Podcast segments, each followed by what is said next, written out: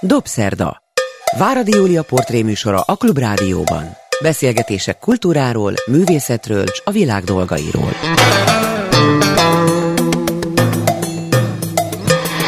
Jó estét kívánok, ez a Dobszerda, én Váradi Júlia vagyok. Jó napot kívánok azoknak, akik vasárnap délben az ismétlésben hallják a Dobszerdát, vagy az interneten, bármikor meg tudják hallgatni. A mai vendégem Benedek László, pszichiáter, és alá is húztam ezt a családnevet, hogy Benedek, mert hogy bizony a rokonság igaz, tehát az ő felmenői nagyon-nagyon érdekes életutat nyújtottak a számára, hiszen Benedek Elek volt a déd nagypapa, nagyba Bacon, aztán Benedek Marcel, a csodálatos műfordító és író volt a nagypapa, és Benedek András volt az apám. Benedek, Benedek András, aki maga is író volt. Dramaturg. És dramaturg is volt és Benedek Adrás testvére pedig Benedek Benedek István, István pszichiáter. Így van. És akkor még ott van Gönc Árpi bácsi, mert hogy a felesége révén Gönc Árpád veje volt, de kár, hogy múlt idő. Igen. Tehát ma is a veje, csak ő már nincsen. Igen. Mert hogy Gönc Kinga a felesége Benedek Lászlónak. Szóval ez egy nagyon-nagyon érdekes család, de leginkább Benedek László lesz a témánk. Azért a családról is szeretnék hallani valamennyit. Az apropója annak, hogy most beszélgetünk, egy most megjelent kis önéletrajzi írásmű. Nem az első írásmű, mert már írt mesét a magyar történelemről a gyerekeinek. Unokáknak. Az unokáknak. Az igen, unokáknak, igen, igen. Azt hittem a gyerekeknek.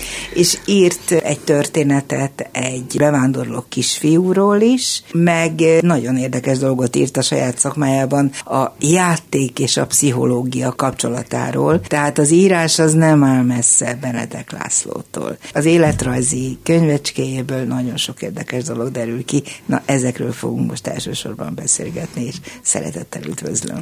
Köszönöm szépen. Kezdjük a déd nagypapával. Ez mennyire határozza meg egy ember sorsát vajon, hogy ennyire jelentős, közismert és a magyar irodalmi gondolkodásra nagy hatással lévő mesemondó volt Igen. a déd nagypapa, és egy ilyen erdélyi család van a háttérben. Igen, hát hadd meséljek a személyes vonatkozásról, mert én ugyan nem ismertem Benedekeleket, már 15 évvel később születtem, mikor, mint hogy ő meghalt, viszont ő egy nagy kúriát épített Kisbacomba, tulajdonképpen az unokáknak, a lemenőknek, és mi nagyon sokat nyaraltunk ott, és nem csak mi, hanem a, a többi unokatestvérek. Hány és hát ez egy volt ott abban a családban? Hát időnként 20-30 is előfordult, és és hát a Lolika, Flóra, Benedek Flóra, az ő negyedik gyermeke, lánya, Tulajdonképpen ő ápolta ezt az örökséget, de hát ez egy nagyon nagy élmény volt, hát egy hatalmas egy kert kastélyt, volt.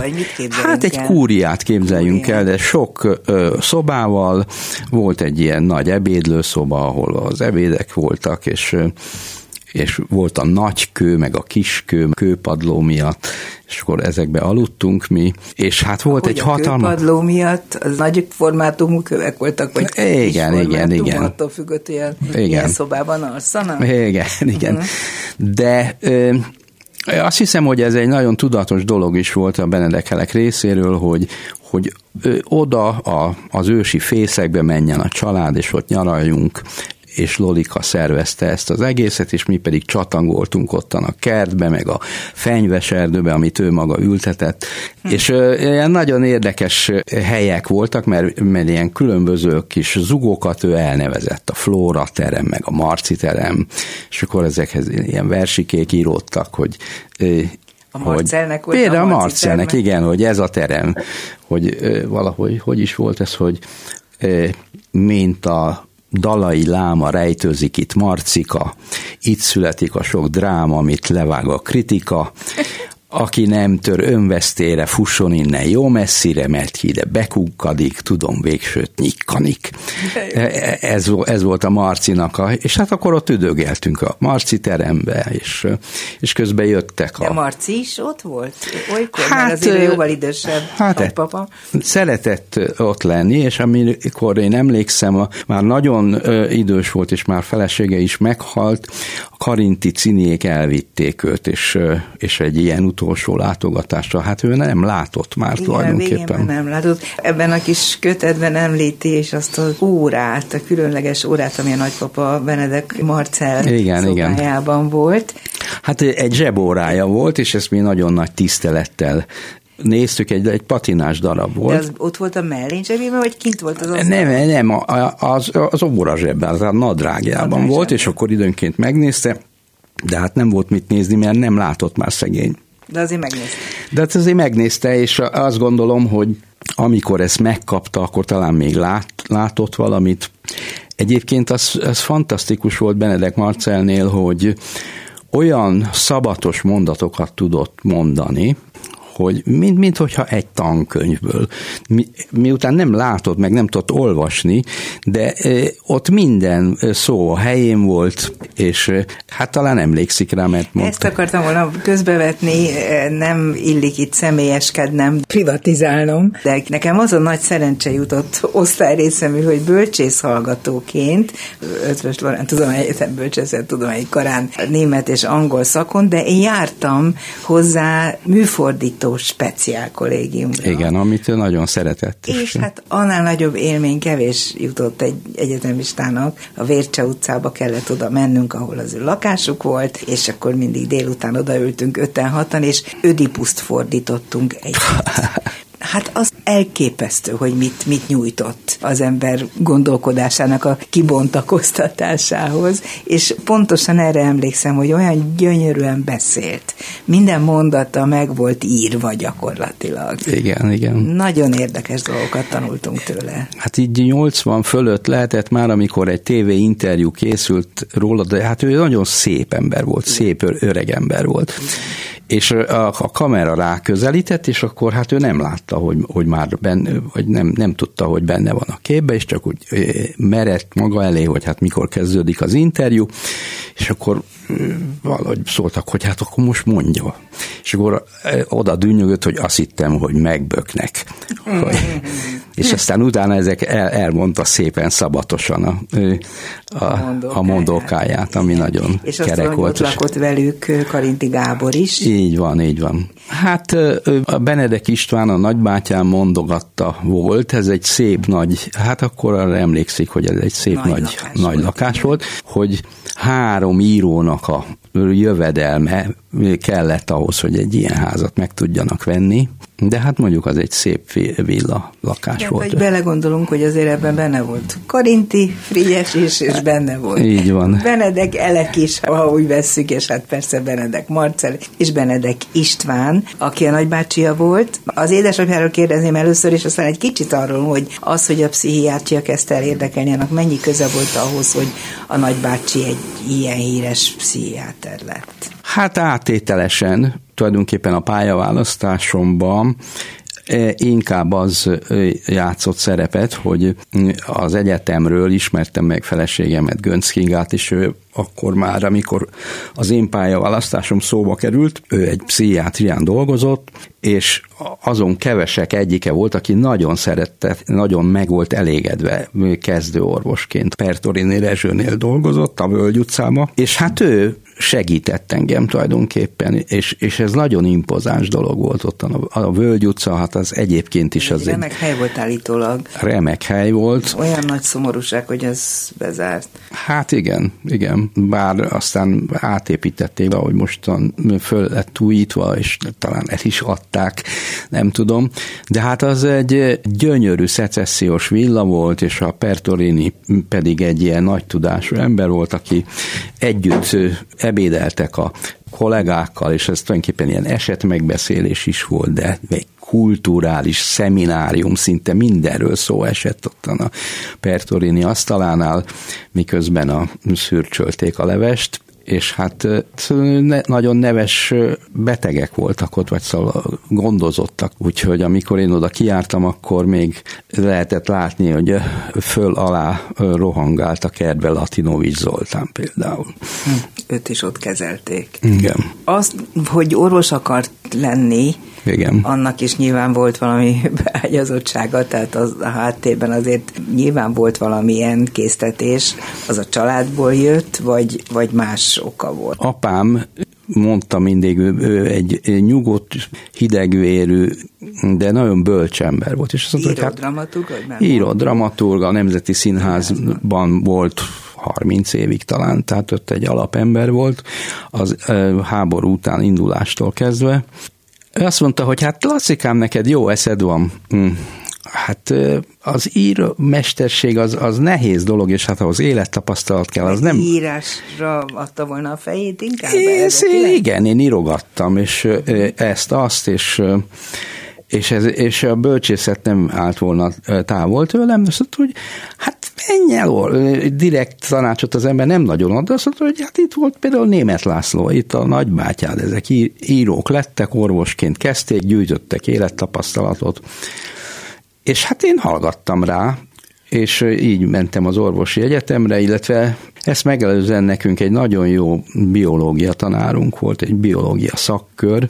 Melyik? A Fazekas gimnáziumba, Székely Robertné, és hát ő, ő csodálatos ember volt, és, és hát felkészített bennünket az egyetemre, és hát, hogy egy picit hadd dicsekedjek, hogy életem Azért legnagyobb sikerét akkor értem el 18 évesen, mert a biológia verseny országos első lettem, és így fölvettek az egyetemre. Ez OK, igen, ez a, a középiskolás tanulmányi verseny.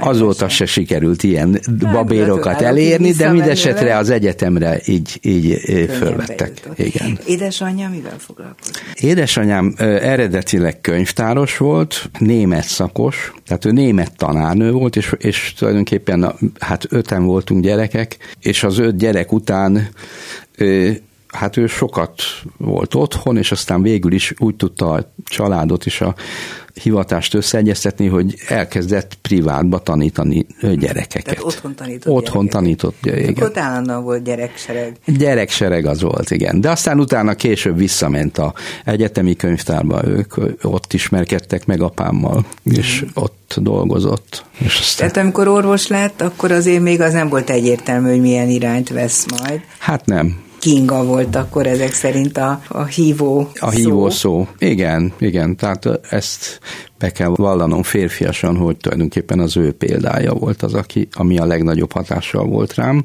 És aztán így választottam a pszichiátriát, és kezdtem el különböző eh, eh, helyeken, ahol a, a, ugye a fiatal pályakezdőket mindig bedobják a mélyvízbe, tehát én az angyalföldi tébolydába kerültem. Ezt olvastam, és ez valami egész döbbenetes dolog lehetett. Tényleg nagyon bátornak kellett ahhoz lennie, hogy ezt így elfogadja. De még egyet szeretnék ezelőtt Igen. kérdezni, mielőtt belemennénk az életútba, vagy ezekbe a különleges helyszínekbe, ahol gyakorolta aztán a szakmát, hogy sokan ismerjük Benedek István Aranyketret című könyvét, amelyet azt hiszem a simassági... Intapuszta simasság, és simasság, igen. Igen, kezelőintézetekben, pszichiátriai intézetekben tapasztaltakból írt. Igen. Nagyon vitatott írásművek voltak ezek. Lehetett olvasni olyan szakkritikát, amelyben arról írtak, hogy nem biztos, hogy, hogy ez egy jó megközelítés, ahogy ő volt pszichiáter. Mit gondolt erről? Bizonyára olvasta, talán beszélgetett is a nagybácsival. Igen, igen. Hát mi több, egészen pici gyerekként én lettem két-három éves, mi ott nyaraltunk kint a pusztán, Igen? tehát láttuk élőbe, a, hogy hogyan működik ez a bizonyos aranyketrec. Tulajdonképpen szondi tanítvány volt a, a, az István, de ez a munkaterápia, amit ő bevezetett, ez tulajdonképpen egy kicsit előképe volt azért az ilyen közösségi vagy foglalkoztatási, pszichiátriai. Amivel László is foglalkozik. Igen, igen. De aztán ő neki végül is ott kellett hagynia, ez 56 után. Igen.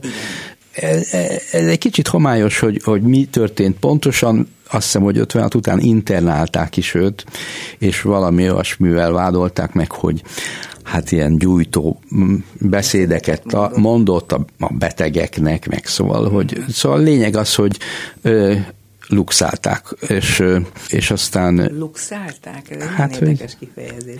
Hát, hogy hát, hogy mondjam, felmondtak neki, vagy hát... Így is mondják, hogy luxálták? Igen, nem? Nem.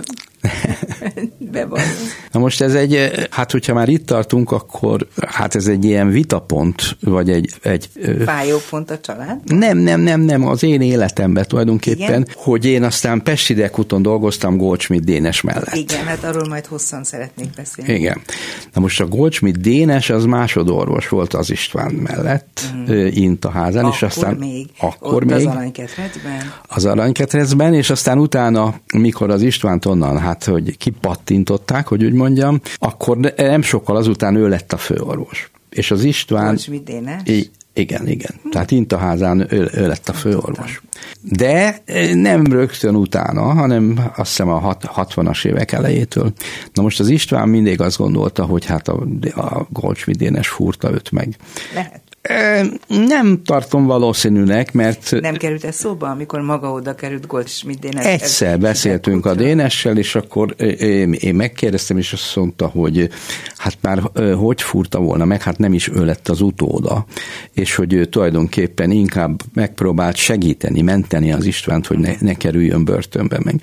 De az István az, az halálosan meg megsértődő, meg volt bántva, és így aztán, hogy én a Goldschmidthoz átsingóztam, hogy úgy mondjam, ez egy nagy kérdés volt, hogy, és én szerintem a... Ezt a rossz néven vette? István? Az István?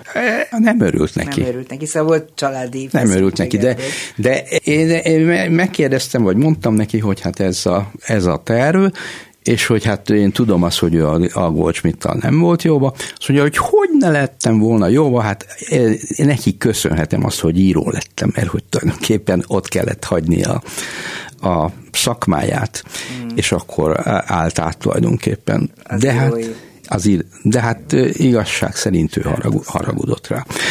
Na jó, én csak arra voltam kíváncsi, hogy az ő elveivel, a pszichiátriai látásmódjával mennyire azonosult, hogy mennyire értett egyet, mert nekem nagyon érdekes, amit leírt ebben az önéletrajzi kiadványban, arról, hogy, hogy mi az, ami a leginkább érdekli, mint pszichiátert.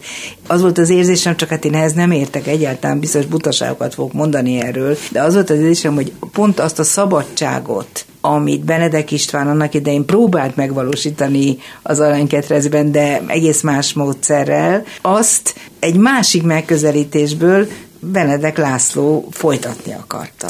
Ez igaz, igen. Ez igen, igaz. igen, igen. Tehát valamennyire, mint ahogy a, a Goldschmidt azután Pesti Dekutra került, és hát valamelyest ezt a szemléletet, mondjuk ezt a szociálpszichiátriai hát, szemléletet, ezt ő, ő tovább vitte. És, hát és azt mondták, a, hogy a Pesti Dekuti intézet volt a legdemokratikusabb pszichiátria, ami létezett Magyarországon.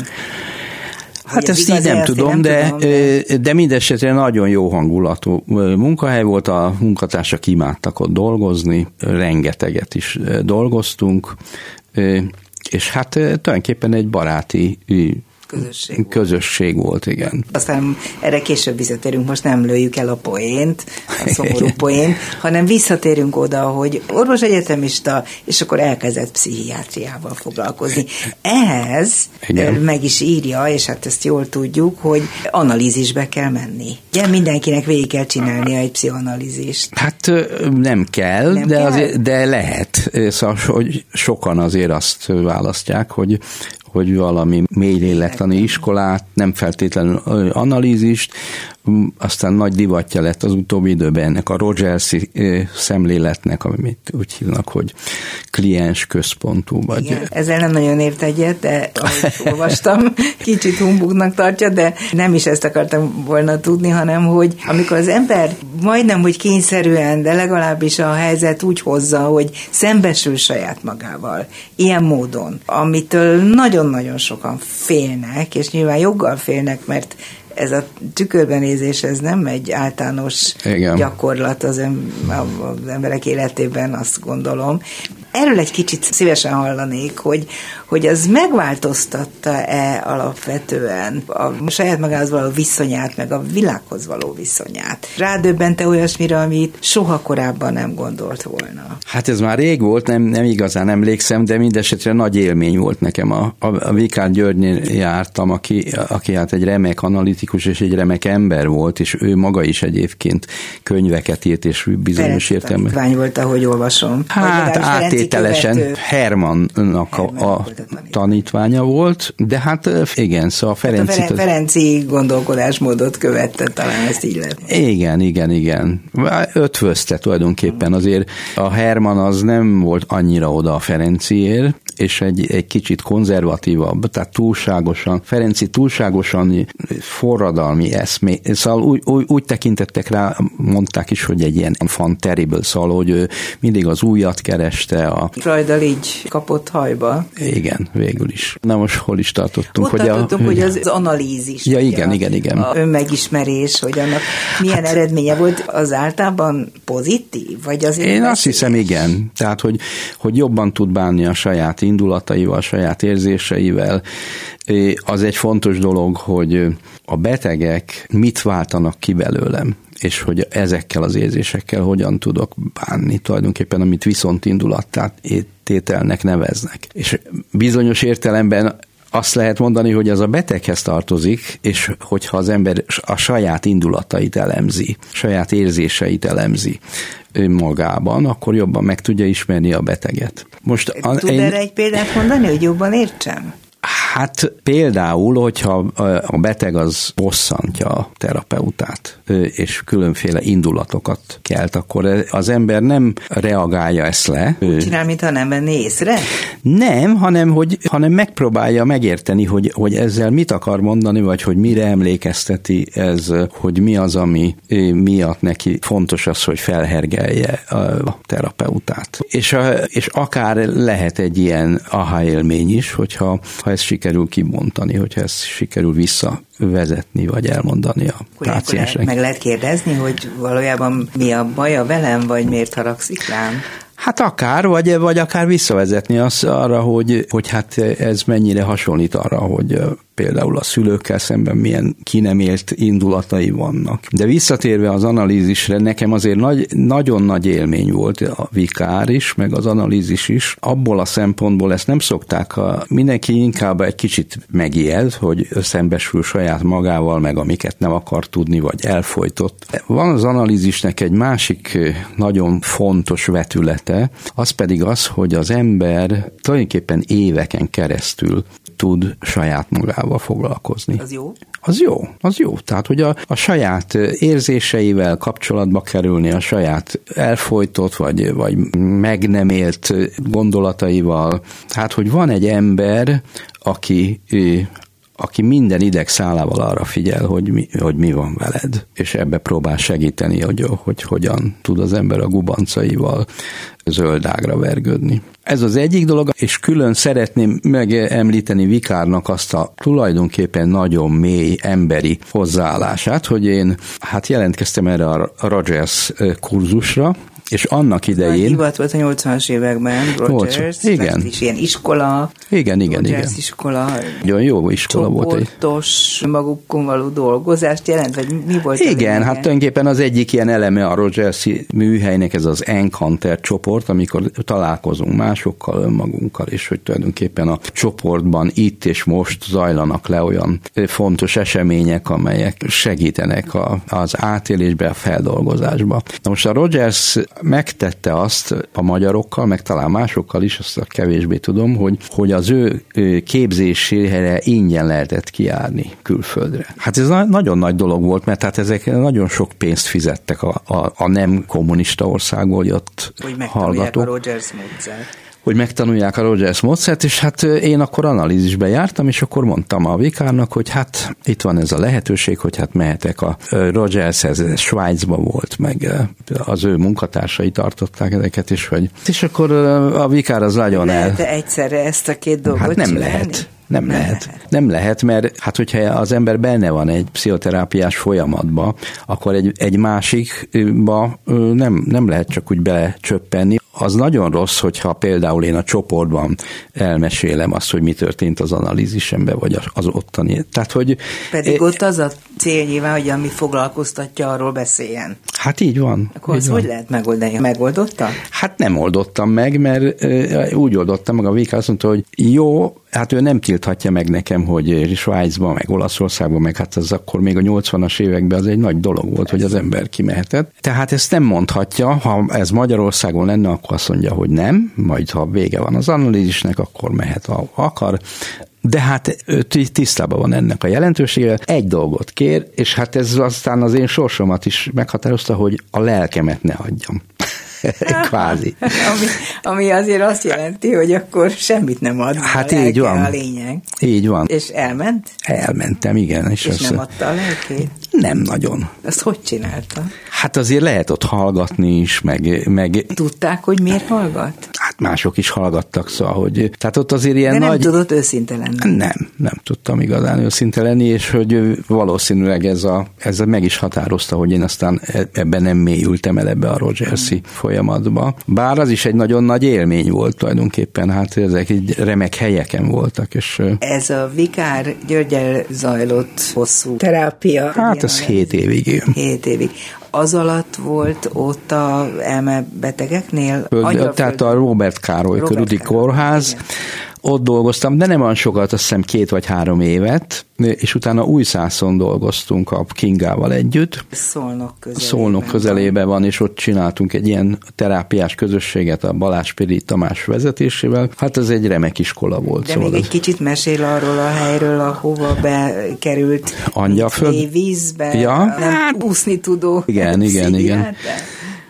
Az nagyon hát, ijesztő volt. Elég ijesztő Veszélyes? volt. És nem mondanám veszélyesnek, veszélyes is volt itt ebbe a könyvbe, leírok egy ilyen esetet, amikor... Ezt akartam volna kérni, hogy mondja el, mert én elolvastam, de a hallgatók nem. Hát ez egy fiatal ember volt, aki, aki zavart, pszichotikus állapotban volt. És nem ő volt az egyetlen. Nem, nem, nem és hát próbáltam kikérdezni, hogy hát mik a panaszai, mi, milyen tünetei vannak, és bent a kezelőben beszélgettünk, és az, az ápolók azok, hát ilyenkor lehet, hogy udvariasságból, vagy tehát, hogy egy személyes beszélgetésben ne zavarjanak, de mindesetre engem ott hagytak. Ez a fiú egyszer csak fölállt, és, és a hátam mögé beállt, és, és akkor így forgolottam, és hogy, hogy mit akar csinálni, és ott voltam egyedül. Tessék? Mi van a kezében? Mi van a kezébe, ott vagyok egyedül ezzel a fiúval, és mondtam, hogy hát üljön vissza, és, de hát zavart volt, és, és ott tényleg nagyon megijedtem. És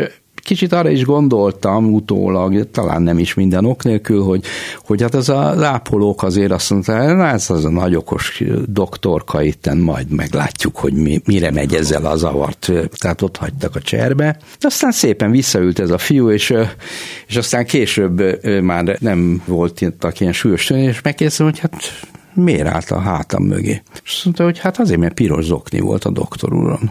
Ami hát most azért így utólag belegondolva, hát egy, egy ilyen fehér köpenybe, fehér nadrágba volt az ember ilyen orvosi szerelésbe, egy ilyen piros zokni, hát az maga volt a ki, kihívás. Kihívás. Hát igen, szóval, hogy én azért nem, nem olyan vagyok, mint ezek, és hogy szóval abban volt egy ilyen krakéler.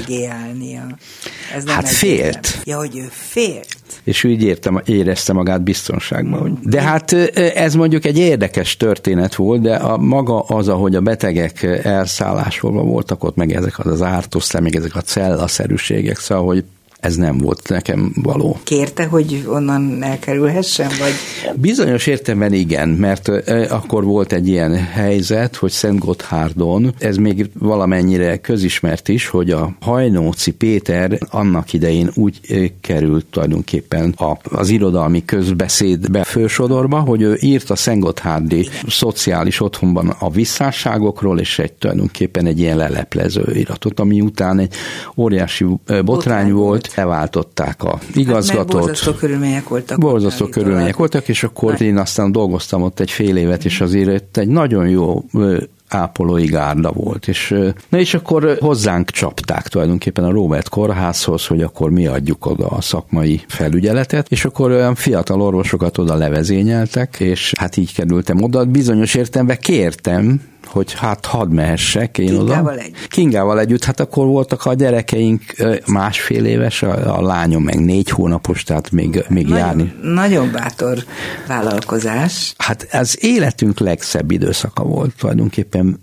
Remekül volt a család, minden nap kirándultunk abba a gyönyörű, Gyönyörű környezet. környezetbe, az akkor még ilyen Hatássáv. hatássá volt, tehát nem lehetett csak úgy bemenni, de hát nekünk, mint ott dolgozóknak megengedték, volt engedélyünk, és akkor minden nap beültünk a Trabantba, és akkor mentünk az erdőbe, és Ott mit lehetett megtanulni? Például volt ott egy alkoholista beteg, aki ezeket a réseket, amik az, az ellátórendszerben voltak, úgy használta ki, mint a remekül. Tehát ezek mind budapesti illetőségű betegek voltak, és akkor elment a, mit tudom én, a kocsmába, leitta magát, lehet, hogy valami botrányt is csinált, és akkor mint budapesti lakost őt a mentővel elvitték a Robert kórházba, tehát elintézte a fuvart.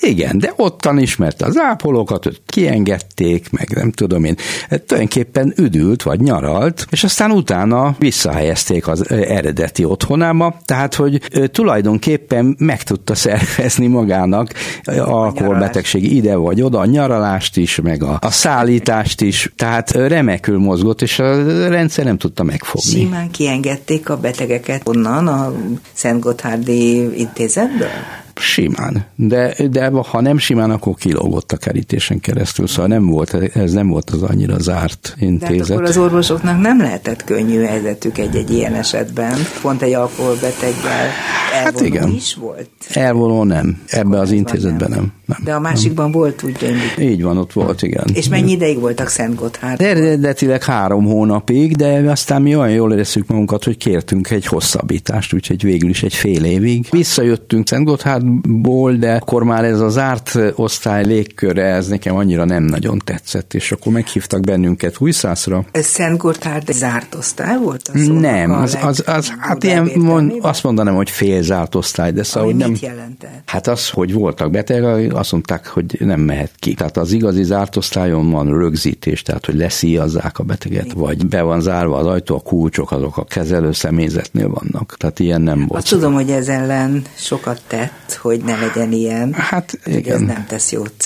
még annak a Hát betegnek persze. sem, aki, aki akár veszélyes, csak akkor Persze. mit lehet csinálni? Hát a meggyőzés erejével, szóval hogy a beszélgetéssel, a szavakkal, hogy mit lehet csinálni, például Újszászon, ahol voltunk, ez egy orci kastély volt, egy gyönyörű szép kastély, amit fölújítottak, és alakították pszichiátriának. Ez mikor történt? Hát ez a 70-es évek végén. Előtte azt hiszem tüdőszanatórium volt, de akkor már nem voltak tüdőbetegek, vagy szóval a TBC az kiment a divatból, és akkor a pszichiátriai betegek annál többen lesznek. így van, így van.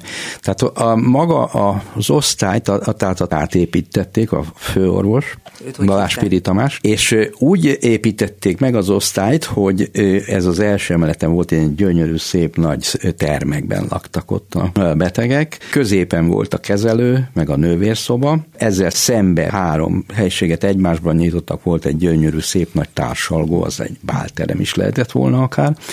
És aztán utána oldalt a betegszobák, és a fronton, és aztán a legszélén pedig az orvosi szobák. Úgyhogy ha egy beteg meg akart lógni, vagy megszökni, akkor beleütközött hol a betegekbe, a nővérekbe, a személyzetbe, és akkor ezt szépen karon fogták, és azt mondták, hogy ho- hova tetszik menni. Hát, Sokan akartak volt rúgni. azért, volt sok. Igen. Miért? Hát, hogy őt ő, igazságtalanul hozták ide. A legtöbben úgy gondolták, hogy vagy ez a gyakorlat, a tapasztalat, hogy akik bekerülnek a pszichiátriába, azoknak egy jelentős része nem fogadja el a saját betegségét? Ezt nem mondanám, hogy jelentős része, de mondjuk a paranoid betegek közül lehet sok, aki azt gondolja, hogy hát ez a, a bosszúnak egy útja, módja, hogy őt ide juttatták, hát neki nincs semmi baja, és, és Lehet az ilyen embereket meggyőzni. sokat kell beszélni, sok csoportfoglalkozás volt, akkor ott meg lehetett mondani neki, hogy nyugodtan elmondhatja, hogy mi bántja, mi, mi gyötri, mik a panasz, és akkor a többi beteg is elkezdte mondogatni, hogy de hát ne hülyeskedj már, hát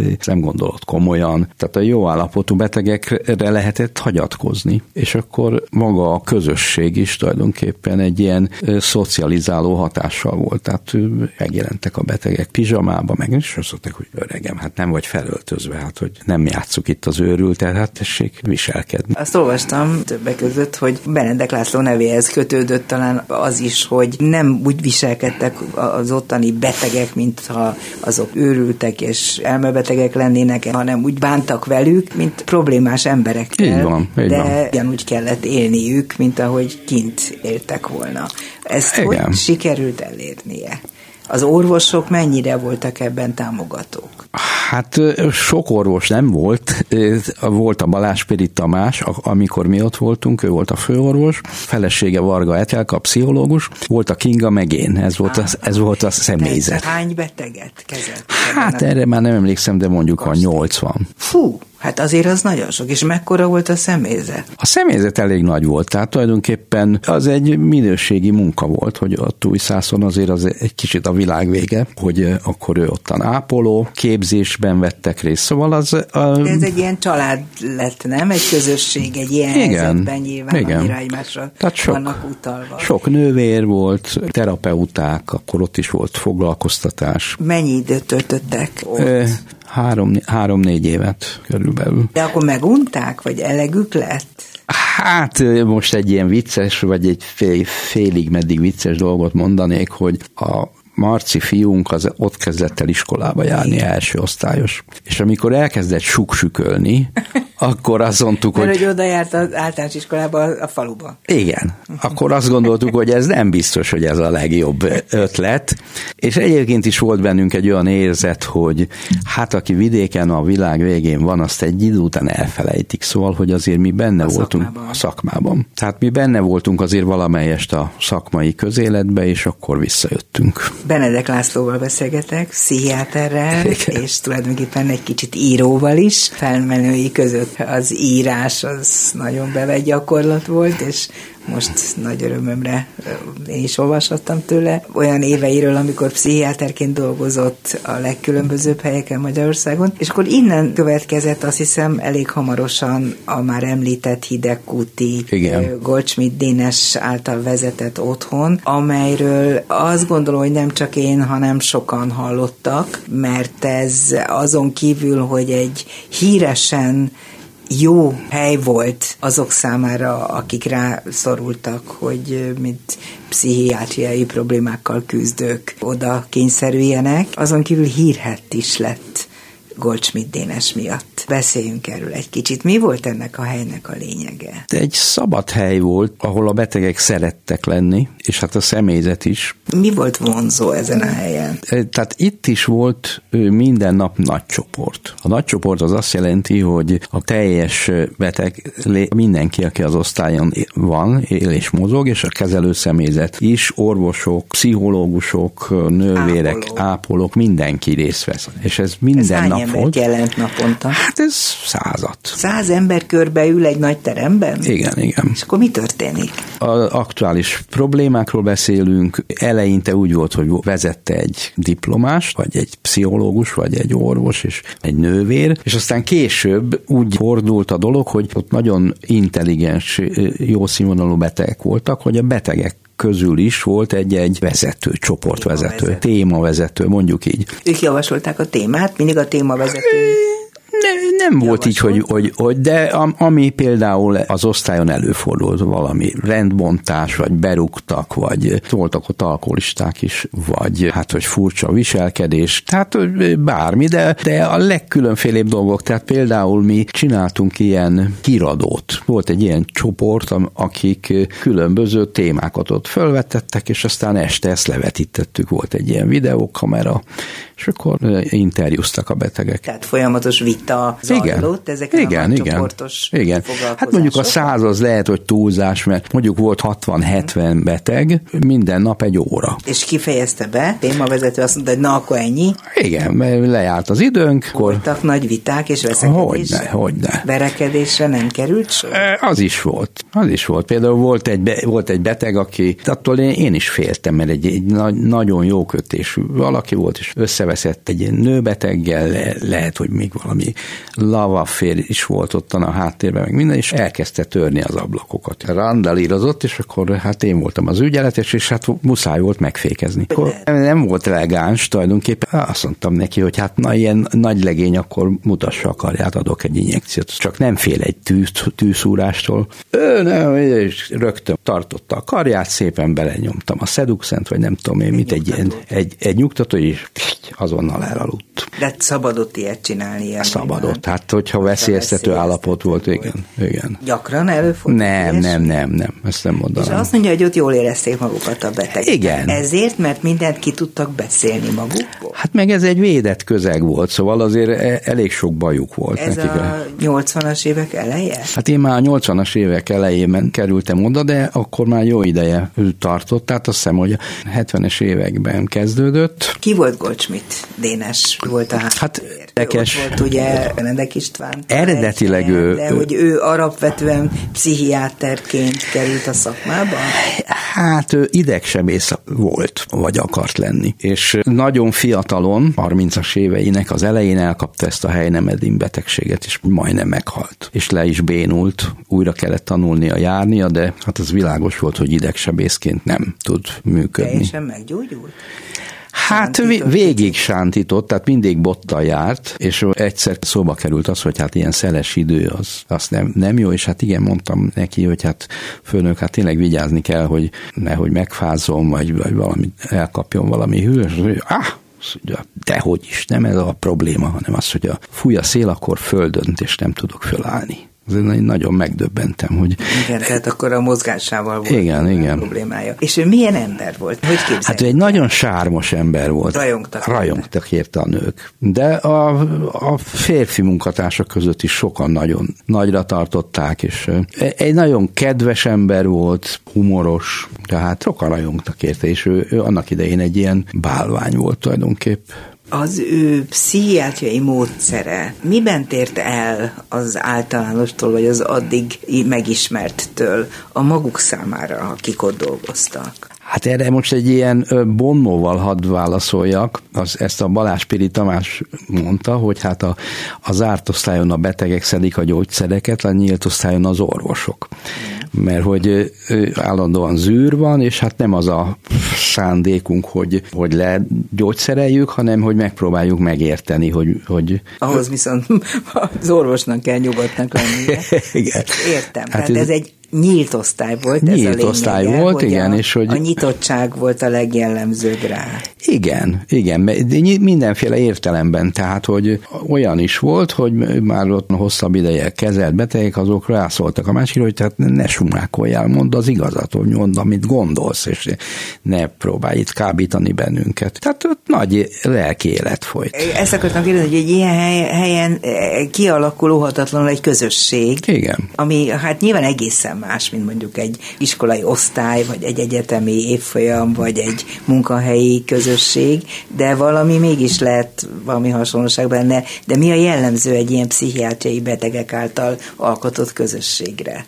Hát az, hogy, hogy nagyon erős a nyomás a, a személyzet részéről is, de a gyógyuló félben lévő és, és jó színvonalú betegek részéről, hogy, hogy légy normális hogy hagyd, hagyd a, ezeket a trükk hülyesége. Igen. Tehát meg akarnak felelni a másik előtt. Meg a, meg a normalitásnak. A szálakakuk fészkére az mennyiben ábrázolja adekvát módon azt, Hát az, az egy zárt osztályon játszódik. Az egy zárt osztály volt kétségtelen, de hát azért ott is kialakult egy ilyen Igen. nyíltabb közösség.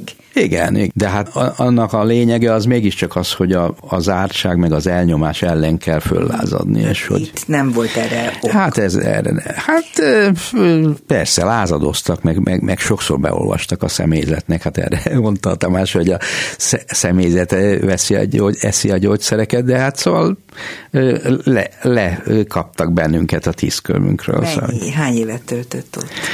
Ott hatot.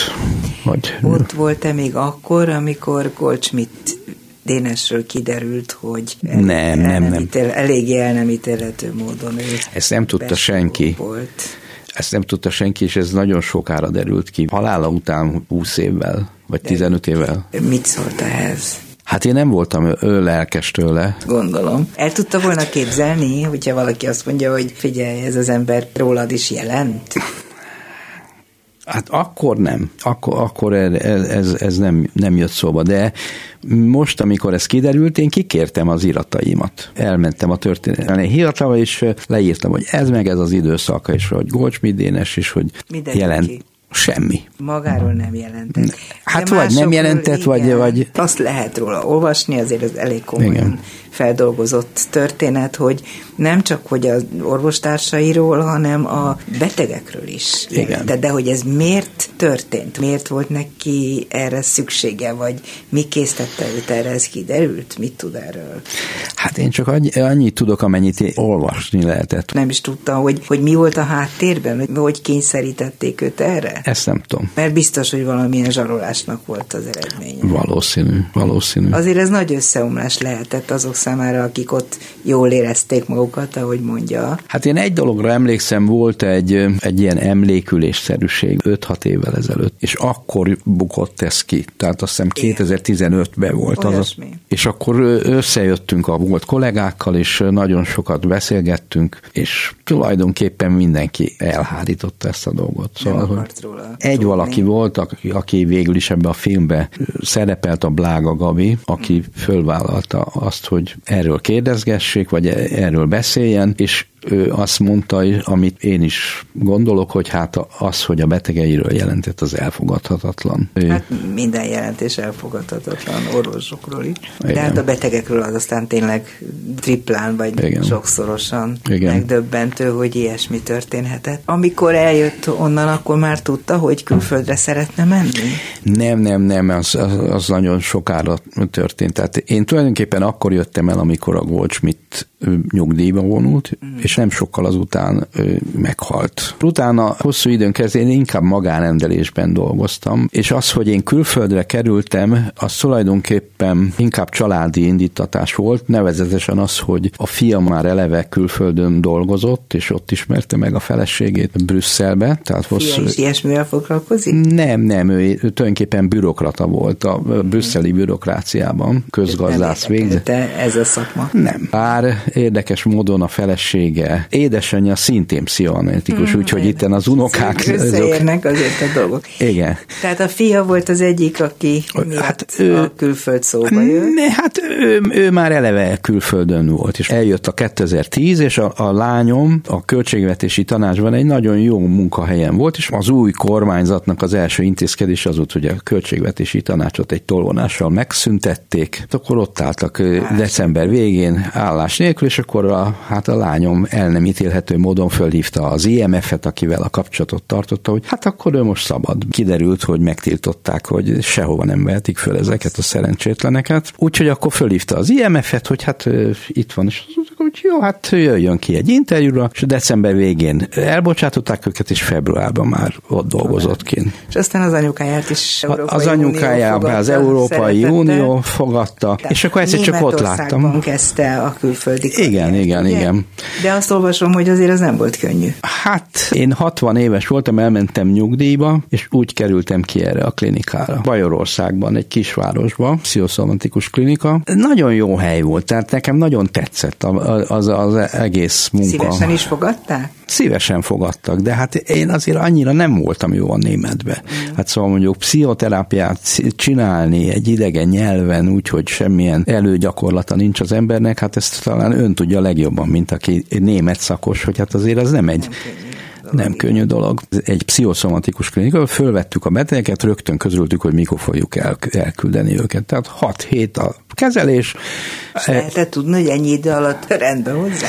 Ennyi van. Eddig jutunk, hosszabbítás nincsen. Ez olyan, mint egy szanatórium, ahova beutalják az embert, és megadott idő. Megadott időszakra, és a másnap már más fekszik azon az ágyon. Tehát ez, ez az egyik ilyen nagy különbség. A másik az az, hogy én egy anya-gyerek osztályon dolgoztam. A gyerekeket is fölvették, hogyha baj, az anyukával baj ha, volt? Az anyukával baj volt. És ha a gyerekkel volt baj, akkor az anyukát is fölvették? Igen, volt, hogy egész családot fölvettek. Oh. Iskola volt, óvoda, tehát a gyerekeknek a foglalkoztatása is teljesen. Tehát tulajdonképpen egy családterápia is Igen, sokszor volt az, hogy a, tulajdonképpen a gyerek az, akinek baja van, az a tünet, tünethordozó, tehát hogy ő tulajdonképpen egy családi problémának a megjelenítője, és akkor így együtt lehet őket kezelni. Tehát ez, ez nagyon jó volt. Végül is Németországot elég hamar elhagyta, és tíz éve talán már igen, igen. dolgozik. Mi a feladata? Ez egy úgynevezett pszichoszociále Ez mit a, jelent?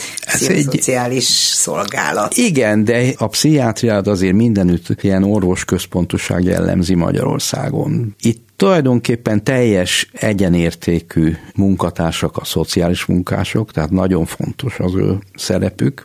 Vannak foglalkoztatók, sőt, vannak olyan helyek, ahol ezek az úgynevezett reha klinikák, ahol az orvos az tulajdonképpen csak egy ilyen kvázi függelék, tehát hogy mikor megjön a beteg, akkor megvizsgálja, mikor elmegy a beteg, akkor megvizsgálja, és De közben pedig közben pedig foglalkoznak vele a terapeuták, a pszichológusok. A... De általában akkor kell érteni, hogy mivel a szociálpszichológiára épül az egész, hogy olyan emberek kerülnek ide, akiknek a szociális körülményei okozzák az állapotukat, a, hát nagyon sokszor. Vagy kellemetlen vagy elviselhetetlen beteges állapotukat? Igen, igen nagyon sok ilyen van. De lehet-e segíteni olyan embereknek, akiknek az életkörülményei nem tud változtatni a kórház, vagy az orvos, vagy a pszichiáter, csak el tudja neki magyarázni, hogy neked az a bajod, hogy ilyen szörnyű körülmények között élsz. Ausztriában borzasztóan fejlett ez az egész szociális szféra. Tegnap előtti példát had, hadd mondjak. Egy olyan beteg, aki sokszorosan hátrányos helyzetű, mert a szemevilága kezd elveszni, és a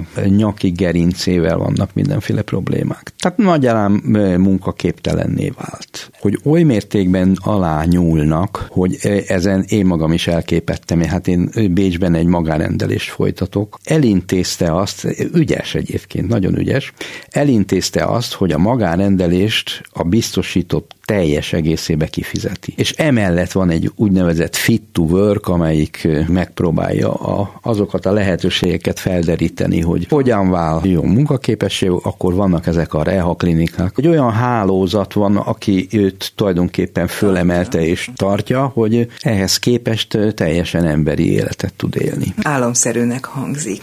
Egyetlen egy dolgot nem kérdeztem, és ezt a végére hagytam. Milyen viszonyban volt Gönc Árpáddal? Mindvégig jó viszonyban voltunk. Én, akkor, amikor ő szóba került, akkor gondoltam, hogy egy ilyen kis anekdótát elmesélek. Tehát amikor elhatároztuk a Kingával, hogy összeházasodunk, akkor már együtt éltünk, és akkor, akkor ugye a lánykérésnek volt a helye, és hát akkor fölhívtam az Árpádot, és azt mondtam, hogy te Árpád, kérnék tőled valamit. Azt mondja, parancsolj, Lacikám, mit? Akármit. Szerettem magát ezek szerint, már akkor is. Igen. És akkor mondtam, hogy hát megkérném a Kinga kezét, és akkor ezen azért egy kicsit így meglepődött, azt mondja, ja, hát ha így döntöttetek, akkor. Mm. Tehát minden további nélkül beleegyezett, és örült neki. Igen, igen, igen. És ő milyen após volt? Jó após volt, segített nekem egy, egy pár dologban. Egy időben én foglalkoztam ilyen térségfejlesztéssel, és szívem szotja volt az alakkar térség, és ott nagyon sokat segítettem az ottani vállalkozóknak. Az Ala Szentgrót környéket, uh-huh. az Ala völgye. És megkértem az Árpádot, hogy mi lenne, ha egyszerű eljönne, és hát azok boldogok. Akkor már államelnök volt. Államelnök. És ő, ő azt mondta, hogy jó, hát akkor beiktatjuk a programba, és abban a szerencsével volt részem, hogy egy autóba utaztunk, utaztunk, hát ott a tenyerén hordozta mindenki. Ezért ez nagy büszkeség lehetett, hogy az aposa. Igen, és akkor volt egy, egy beszélgetés az ottani gyerekekkel, akik egy kicsit ilyen muják voltak, és meg voltak illetődve, és nem tudtak miket kérdezni, és, és akkor az Árpád az nem hagyta annyiban, és ad, addig böködde őket, és amíg aztán egy beszélgetés ki nem alakult, és egy jó beszélgetés volt. Nagyon örülök, hogy itt volt. Benedek László, pszichiáter volt a vendégem a Dobszerdában. Sok érdekes dolgot hallottunk, olyasmit is, amit nem nagyon szoktunk ebben a műsorban, pszichiátriáról beszéltünk. A mai műsorban Lantos Dániel, Král Kevin, Pálinkás János, Mátyus László, Csorba László és Túri Lui segített. Köszönöm szépen az ő segítségüket. A műsorunkat akkor is hallhatják, hogyha nincsen adásban, hiszen az interneten megtalálható, és ne felejtsék el, hogy meg lehet nézni a videót, ami erről a beszélgetésről készült a YouTube-on. A szerkesztő műsorvezető Váradi Júlia volt. Köszönöm a figyelmüket, viszont hallásra. Dobszerda. A világ dolgairól beszélgetett vendégével Váradi Júlia.